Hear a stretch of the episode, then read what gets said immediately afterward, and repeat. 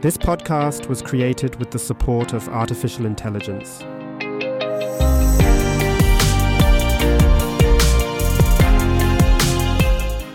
Welcome back to Instant Psycho.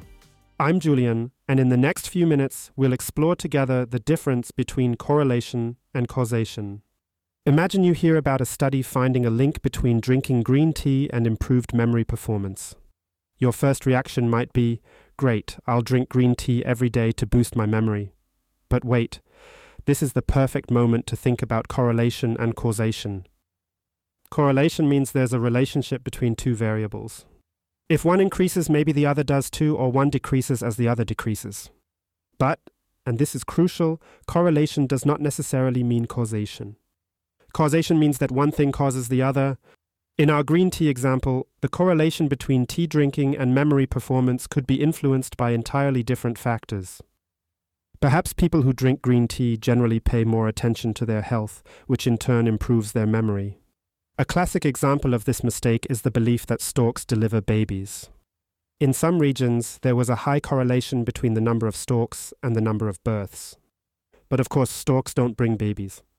The real cause for both phenomena could be something else entirely, like the size of living areas or rural population density. Why is this important? Because we often jump to conclusions too quickly. When we see a correlation, it's tempting to think that one thing causes the other. But to prove true causality, careful research and often experimental studies are needed to rule out other explanations. Take, for example, the assumption that people who read more books have a higher income. It might be tempting to think that reading directly leads to a higher salary. But perhaps it's that people with higher incomes have more leisure time and resources for books.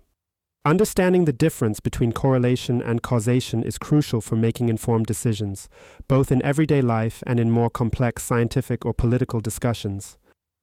Before you make your next decision based on a study, ask yourself Does it only show a correlation, or is there evidence of a real causal chain? Sometimes it's not what appears obvious at first glance. Thanks for tuning in again.